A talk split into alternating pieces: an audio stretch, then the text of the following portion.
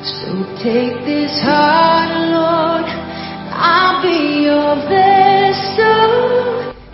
Welcome to the teaching ministry of Reverend JFK Mensah, a seasoned Bible teacher with over 40 years of ministry experience. He is a pastor, a church planter, a missionary, and an international conference speaker.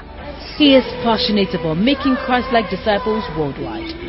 JFK Mensah is the General Overseer of Great Commission Church International. May you be transformed as you listen to the Word of God. Was blind, but now I see. Oh, I can see you now.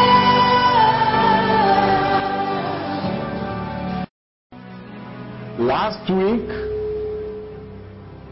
I introduced the topic.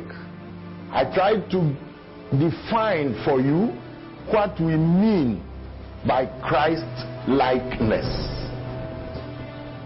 It is a commitment of your heart, your soul, your mind, and your will, your emotions to obey, imitate, and follow Jesus Christ until you are like him. Shall we pray? Our Heavenly Father, we thank you once again for the opportunity to speak to this topic. Even as we, we look at the standard you have set for the Christian and examine the resources you have given us. My prayer, Father, is that you will wake up each of us an urgency, a hunger and thirst to pursue Christ likeness until we are like Him. In Jesus' name. Amen. Today, I want to open up the scriptures for you concerning the standard God has set for every child of God. And as our time allows us to begin to examine the resources put at our disposal for becoming more and more and more like Jesus Christ. So let's begin. For many of us, we see God through the spectacles of our local church. We have a local holiness. If you belong to a church like Assemblies of God, you look at the most fiery person and the slowest person and settle in the middle. And the same way, if you belong to a Methodist church, you consider the pastor's wife and look at those who don't even come to church on Sunday, but their names are on the church register and you settle in the middle. Now, what happens is that we tend to, to see God as a local God and His holiness and standard for Christianity to be limited to our local church or at best our church denomination. If you are Pentecostal, if you are charismatic, if you are uh, Orthodox or Roman Catholic, you tend to think that the God you are worshiping is also the same. But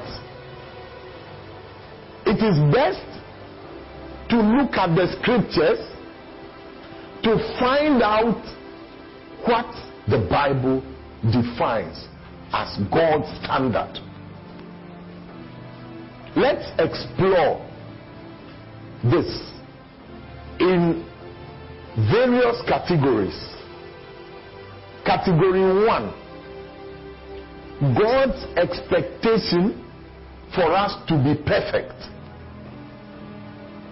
In Matthew chapter 5, verse 48, the Bible quotes Jesus saying, Be ye therefore perfect, even as your heavenly Father is perfect. Matthew chapter 5, verse 40 Be perfect, therefore, as your heavenly Father is perfect. Now, when you hear this, you are blown away because you are like, what, what really does Jesus mean? And this is right in the Sermon on the Mount. Let's listen to the Sermon on the Plain, Luke 6 36. Jesus says, Be ye therefore merciful, just as your heavenly Father is merciful. Be merciful, just as your Father is merciful. Luke 6 36. Then we hear Peter saying that we should be holy just as our heavenly Father is holy. Let's read it from First Peter. We are reading chapter 1, verse 15 and 16. First Peter chapter 1, 15 and 16. But just as he who called you is holy, so be holy in all you do. For it is written, Be holy because I am holy. Now, in these three passages, what I want you to notice is just as. Be perfect, just as your heavenly Father is perfect. Be merciful, just as your heavenly Father is merciful. Be holy, just as your heavenly Father is holy. Now, just as means in the same manner as. In First John chapter 3, we are reading verse 3.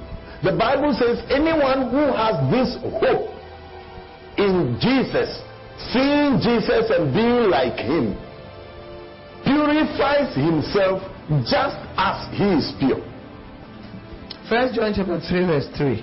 Everyone who has this hope in him purifies himself just as he is pure.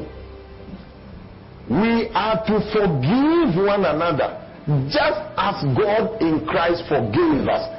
Ephesians 4 32. Be kind and compassionate to one another, Be kind, be compassionate to one another, forgiving each other just as in Christ God forgave you. forgive one another just as in Christ God forgave you. Then Jesus told us in John chapter 15, we are reading verse 9 and verse 12, that Mm. just as the Father has loved me, so have I loved you. Love one another just as I have loved you. John 15 9. As the Father hath loved me, so have I loved you. Now remain in my love. Yes. Verse 12. My command is this love each other as I have loved you. So, I want us to begin to look at the fact that heaven expects us to grow spiritually, to mature, and be like Jesus. Let's read a few more verses that really move me. In John chapter 20, verse 21, after his resurrection, Jesus met his disciples and said, Peace be unto you. Just as my Father has sent me, even so send I you. John 20 21. Again, Jesus said, Peace be with you. As the Father hath sent me, I am sending you. As the Father has sent me, I am also sending you. And in John chapter 14, verse 12, Jesus says that, Look, anyone who believes in me, the works I do will he do also. I tell you the truth. Anyone who has faith in me will do what I have been doing.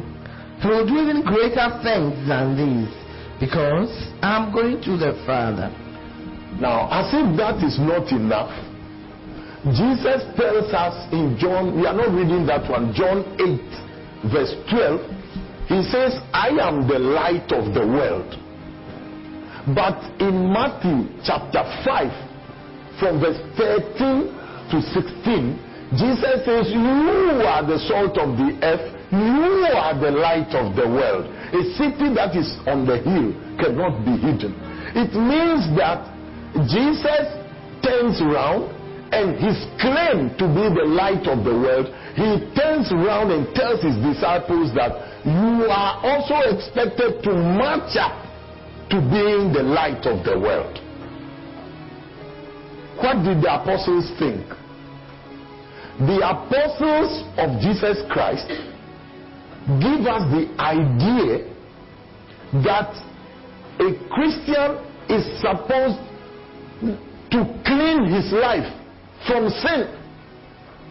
In 2 Corinthians chapter 7, verse 1, we are told that therefore, since we have so so many great promises from God, we should clean up our lives from every defilement of flesh and spirit and perfect holiness in the fear of God.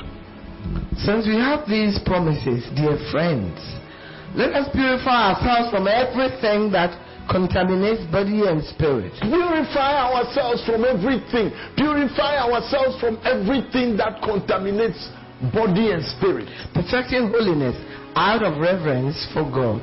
In Hebrews chapter 12, verse 1, verse 2, verse 4, and verse 14, the Bible says that seeing that we are surrounded by so great a cloud of witnesses, let us lay aside every weight and the sin which clings closely to us and besets us, and run with patience the race which has been set up before us, looking unto Jesus, the pioneer and perfecter of our faith, who, for the joy that was set before him, he endured the cross, despising the shame. Now he is seated at the right hand of God. And then, in the verse 4, he says, You have not yet resisted sin to the shedding of blood. And the verse 14 of the Hebrews 12, he says, We should follow peace with all men and the holiness without which no man shall see the Lord. I want us to read the Hebrews 12, verse 10. He says that, you see, our fathers discipline us the way they like, but God disciplines us so that we shall become partakers of His holiness. We can share in His holiness. Yes. Hebrews 12. Our fathers disciplined us for a little while as they thought best. But God disciplines us for our good, that we may share in His holiness. God disciplines us so that we can share in His holiness. I think that it is wrong to get an idea that we just come to God and receive Jesus just to be saved. And so we sit in church and we consider that we are doing God's service when we read our Bible, when we pray, and you know, heaven doesn't think that way. Heaven is trying to put across to us that our lives must be clean. First Timothy 5:22. He says, "Keep yourself pure." And in 2 Timothy chapter 2, verse 19, the Bible says that the stamp of God is sure. He knows those who are his. And anyone who names the name of the Lord must depart from iniquity. Because in a great house, there are not only vessels of silver and gold, but some of wood and clay. Some for noble use, some for ignoble use. If a man cleanses himself, he will be a vessel of honor, fit for the master's use, prepared for every good work. You know, these passages mean that human beings, the apostles and writers of the New Testament like us, they got the point that it is possible to clean up your life, to purge yourself, to keep yourself pure, to put off the old man and put on the new man, and to walk as Jesus walked. That's First John chapter 2, verse 6. But yes, if you find it, you can read it. First John chapter 2 verse 6. Yes. Whoever claims to live in him must walk as Jesus did. Whoever claims to live in Christ must walk as he walked. But not only that, you know, there are some of the Bible verses which are disturbing. Even though First John chapter 1 verse 9 says that if we confess our sins, he is faithful and just to forgive us our sins and cleanse us from all unrighteousness. First John chapter 3 verse I want us to read verse 6, verse 8 and verse 9. They are quite disturbing. Let's read them. First John chapter 3. We No reading- one who lives in him keeps on sinning. No one who continues to sin has either seen him or known him. No one who lives in Christ keeps on sinning. No one who has seen him can just continue to live in sin. You see, does it not congree very much with what Paul asked in Romans chapter 6, verse 1 and 2 that shall we continue in sin so that grace may abound? By no means. How can we who died to sin continue to live in it? But let's read the verse 8 and verse 9. They, they, they are even more pointed. He who does what is sinful is of the devil. He who does what is sinful is of the devil. Because the devil has been sinning from the beginning. Because the devil has been sinning from the beginning. the reason the Son of God appeared was to destroy the devil's work. This is why Jesus came to destroy the works of the devil. No one who is born of God will continue to sin. No one, no one, no one born of God will continue to sin Because God's seed remains in him. because God's seed remains in him. He cannot go on sinning because he has been born of God. Now, allow me to take us through a, a small glance at Jesus and his attitude to sin.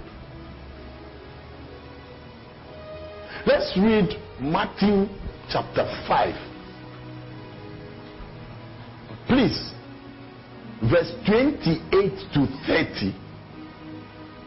It's a long passage, but it's worth listening. This is right in the Sermon on the Mount. Yes. Matthew chapter 5, 28 to 30. But I tell you that anyone who looks at a woman lustfully has already committed adultery with her in his heart. Anyone who looks at a woman lustfully has already committed adultery with her in his heart. This is Jesus. If your right eye causes you to sin, gouge it out and throw it away. It is better for you to lose one part of your body than for your whole body to be thrown into hell. If your right eye causes you to sin, just gouge it out, throw it away. It is better for you to be one eyed and enter heaven than to have two eyes and go into hell. Yes. And if your right hand causes you to sin, cut it off and throw it away.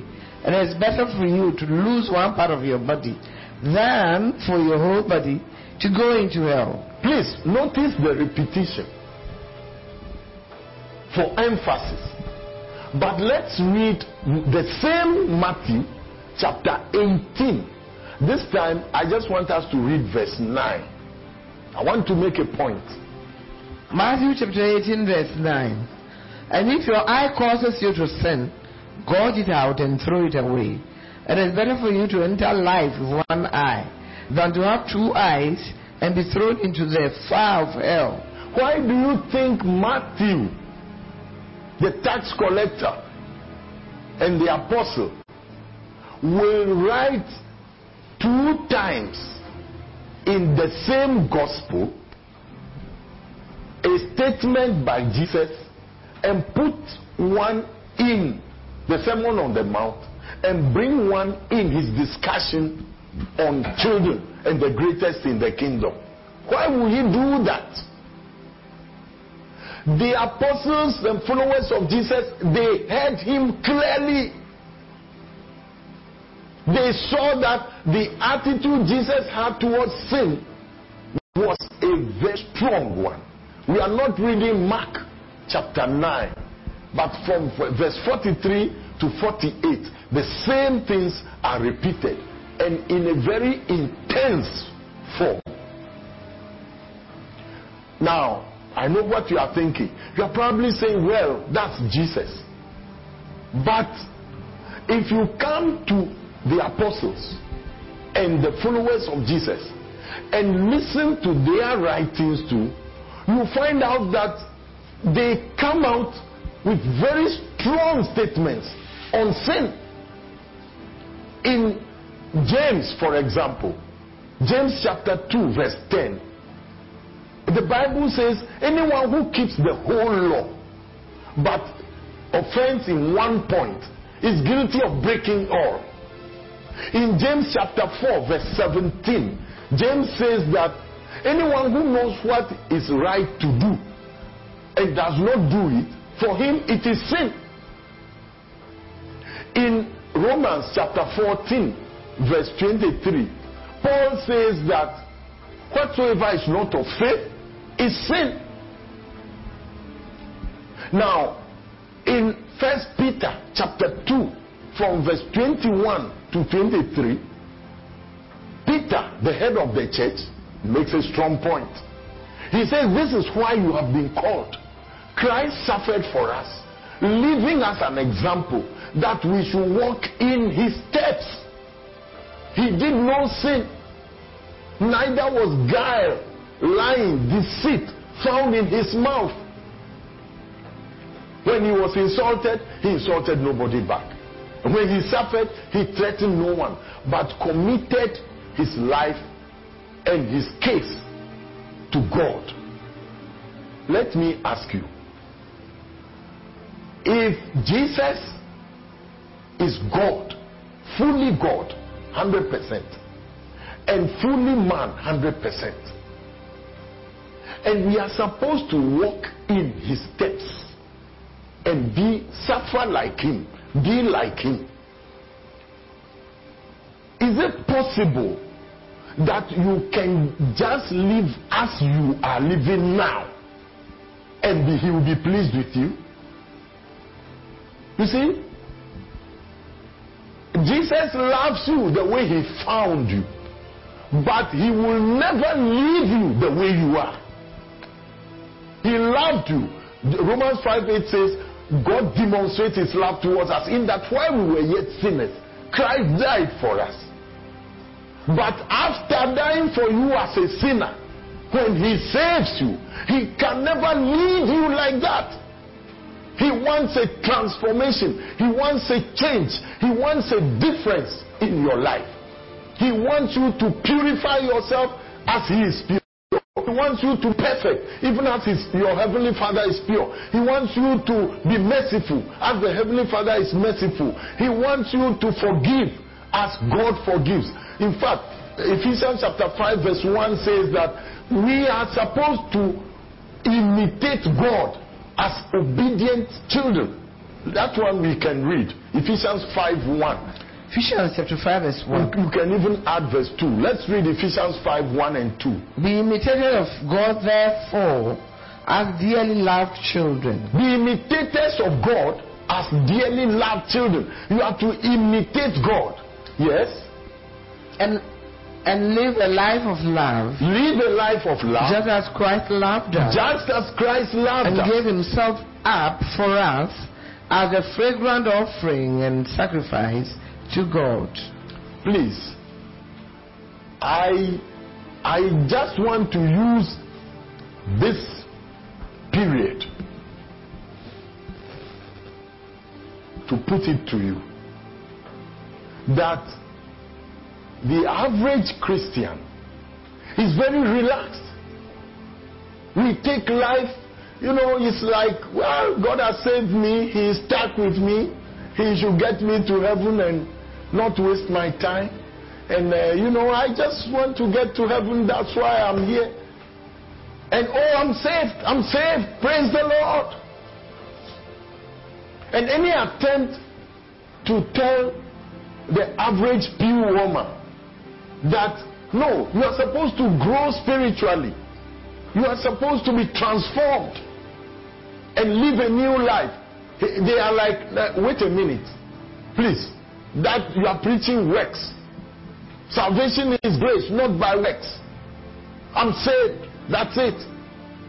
But the apostle of grace, Paul, says in Philippians chapter 2, verse 12 and 13, that just as you have obeyed in my presence, so in my absence too, I expect you to obey and work out your salvation with fear and trembling, for God is at work in you to will and to do according to his pleasure.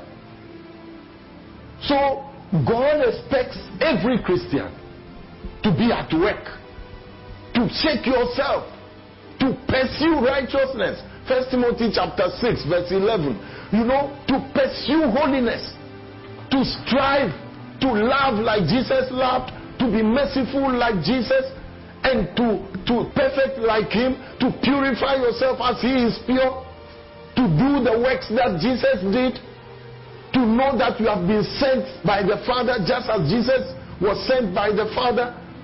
God expects the Christian's life to be one of pressing on.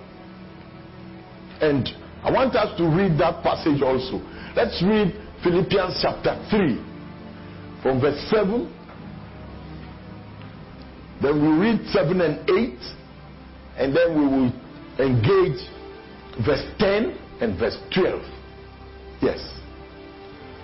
Philippians. But whatever was to my profit, I now consider loss for the sake of Christ. What is more, I consider everything a loss compared to the surpassing greatness of knowing Christ Jesus my Lord, for whose sake I have lost all things. I consider them rubbish, that I may gain Christ.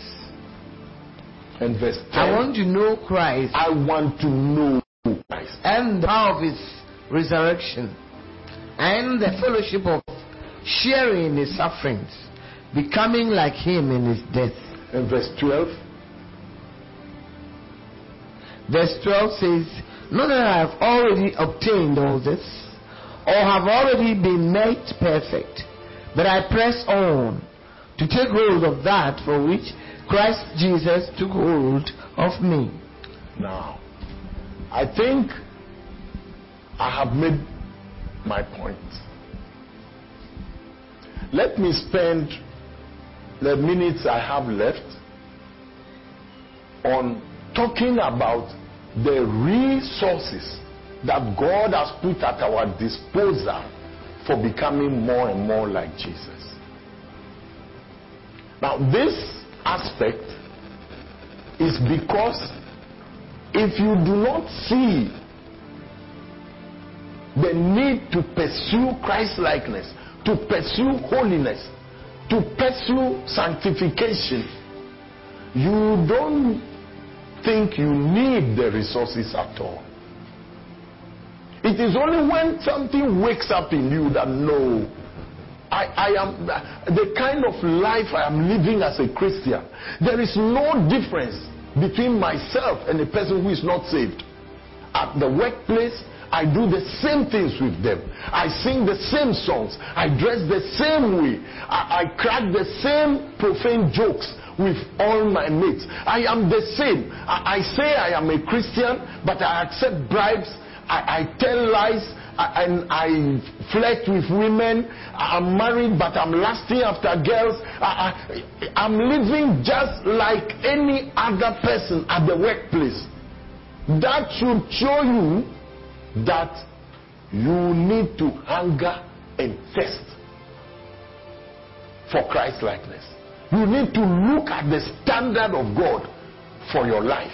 Don't just take it that well in my church. My pastor doesn't mind. Oh, even my pastor's wife, oh, she she she quarrels with the husband and they slap one another. And and oh, for me, I you, you know, therefore I, I, I don't see anything wrong with it. If you say that, it means that you are not really pursuing any standard to conform to Christ likeness and be like Jesus. But let's look at the resources at our disposal. I'm going to list for today just three, and we pick it up next week. By far, the biggest resource that God has given us is the strength of His predestination.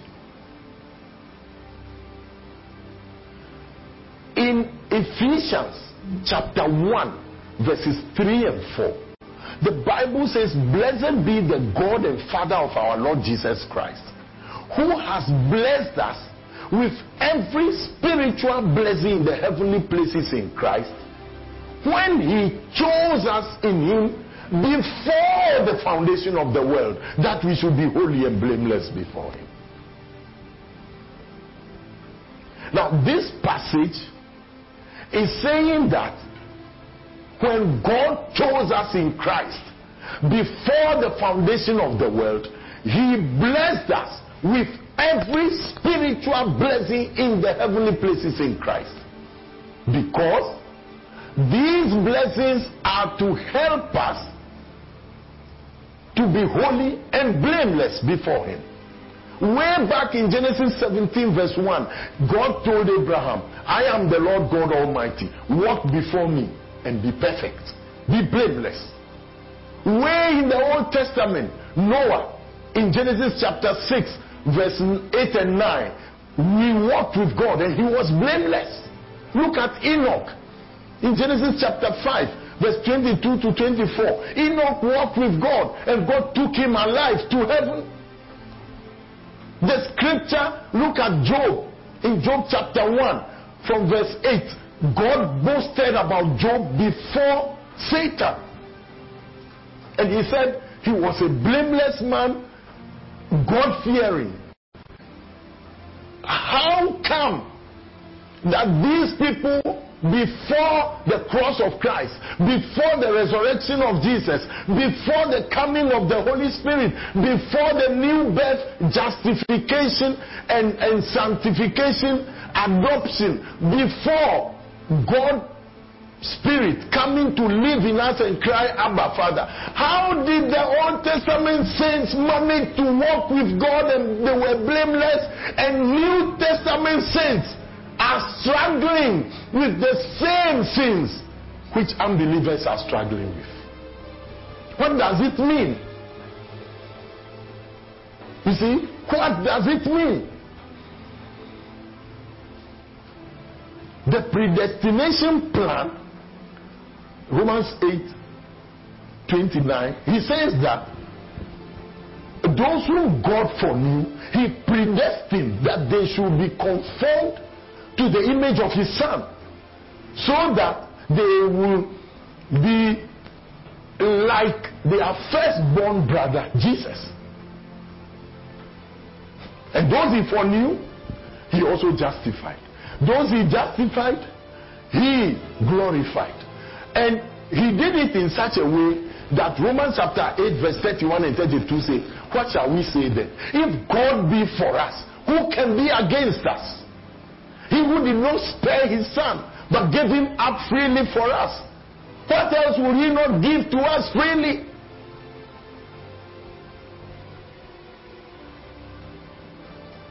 But the next resource I want to share is the, the, the power of the new birth. The power of the new birth. All the noise we make about conversion, and people say, I'm born again. I'm born again. It's not supposed to be just a Sunday school recitation. What is happening is that Ezekiel 36, from verse 25 to 27, the scripture says, I will sprinkle clean water upon you, and you will be clean. I will take the heart of stone out of your heart. I will give you a heart of flesh. I'll give you a new heart and a new spirit. And I'll put my spirit within you, who, who will cause you to walk in my commandments and in my statutes. So when Jesus says in John chapter 3, verse 3 and verse 5, that except a man be born again, he cannot see the kingdom of God. And except a man be born of water and the spirit, he cannot enter the kingdom of heaven. And he says it in John 3 6. He says that whatever is born of flesh is flesh, whatever is born of spirit is spirit. What the scripture is saying is that the new birth is not just theory. Heaven has given us a packet. Second Corinthians 5:17 says, Therefore, if anyone is in Christ, he's a new creation. The old things are passed away, all things are become new. The new birth, the born again experience, is a packet that heaven has given man such that a man who was a sinner, like Paul, like the woman of Samaria, like people in the New Testament who met Jesus, the 180 degree transformation comes because the, the contact with Jesus brings about a revolution, a transformation, a newness. That is why we say you are born again. The new birth must produce a change in you. Romans chapter 8 is very clear when it says that in from verse 14 it says as many as are led by the spirit they are the children of god and that we have not received the spirit of fear and slavery, bondage, but of adoption, sonship. When we cry, Abba Father, the Spirit witnesses with our spirit that we are children of God. And if children, then heirs. Heirs of God, joint heirs with Jesus, provided we suffer with Him, that we might reign also with Him. Please, I have not finished with the resources. But I have just been trying throughout this message to wake up in you by the power of the Holy Spirit a conviction that you have not arrived. You are not where God wants you to be. The Jesus who bought you with his blood laid hold of you because he is expecting a certain standard so that the work of the blood of Jesus on you will be new. It will be fresh. And my prayer is that the words of Hebrews chapter 8, verse 10 to 12, will be true of you. He said that in the last days, I will make a new covenant with the house of Israel. I, I will write my laws on their heart and put it in their minds. And I will be their God. They will be my people. No one will tell his neighbor, Know the Lord. For all shall know me from the least to the greatest, and their iniquities and sins I will remember no more. I want you at this juncture to pray with me. I want you to ask the Holy Spirit to create in you a new hunger and thirst for greater Christ likeness, for a pursuit of Jesus Christ, to, to be like Him, to be found in Him, so that you can be as holy as He is holy. You can love as He loved. You can be merciful as He is merciful. You can be perfect even as your Heavenly Father is perfect. I want you to pray that the Spirit of God will give you a hunger and a thirst to pursue righteousness. Yes. Baka shega kianda. Yama kakianda la baka shega. Nkoki kama kianda la baka. Yega kimaku kima kinda Father. Yela la baka kakianda. Wake up your church. Father, wake up your church. Father, by the power of the Holy Spirit, a conviction of sin, of righteousness, yes, and of judgment. Yes, Kianda, by the power of the Holy Spirit, into the heart of every individual, you boast with the blood of your Son Jesus, that the church will wake up and stop comparing ourselves with the world, but that we will compare ourselves with the Lord Jesus, for whose sake we must leave all things and turn fully to Him. Father, I pray for everyone hearing the sound of my voice that, Lord, your Spirit will give them an encounter. Lord, give them a conviction wherever they may be. Yes, in the name of Jesus, so that a new pursuit will begin in the church of God. And Lord, I ask that this hunger and thirst will not stop until there is a definite change and transformation in the lives of your children who are ready to run with you in Jesus' name. Amen.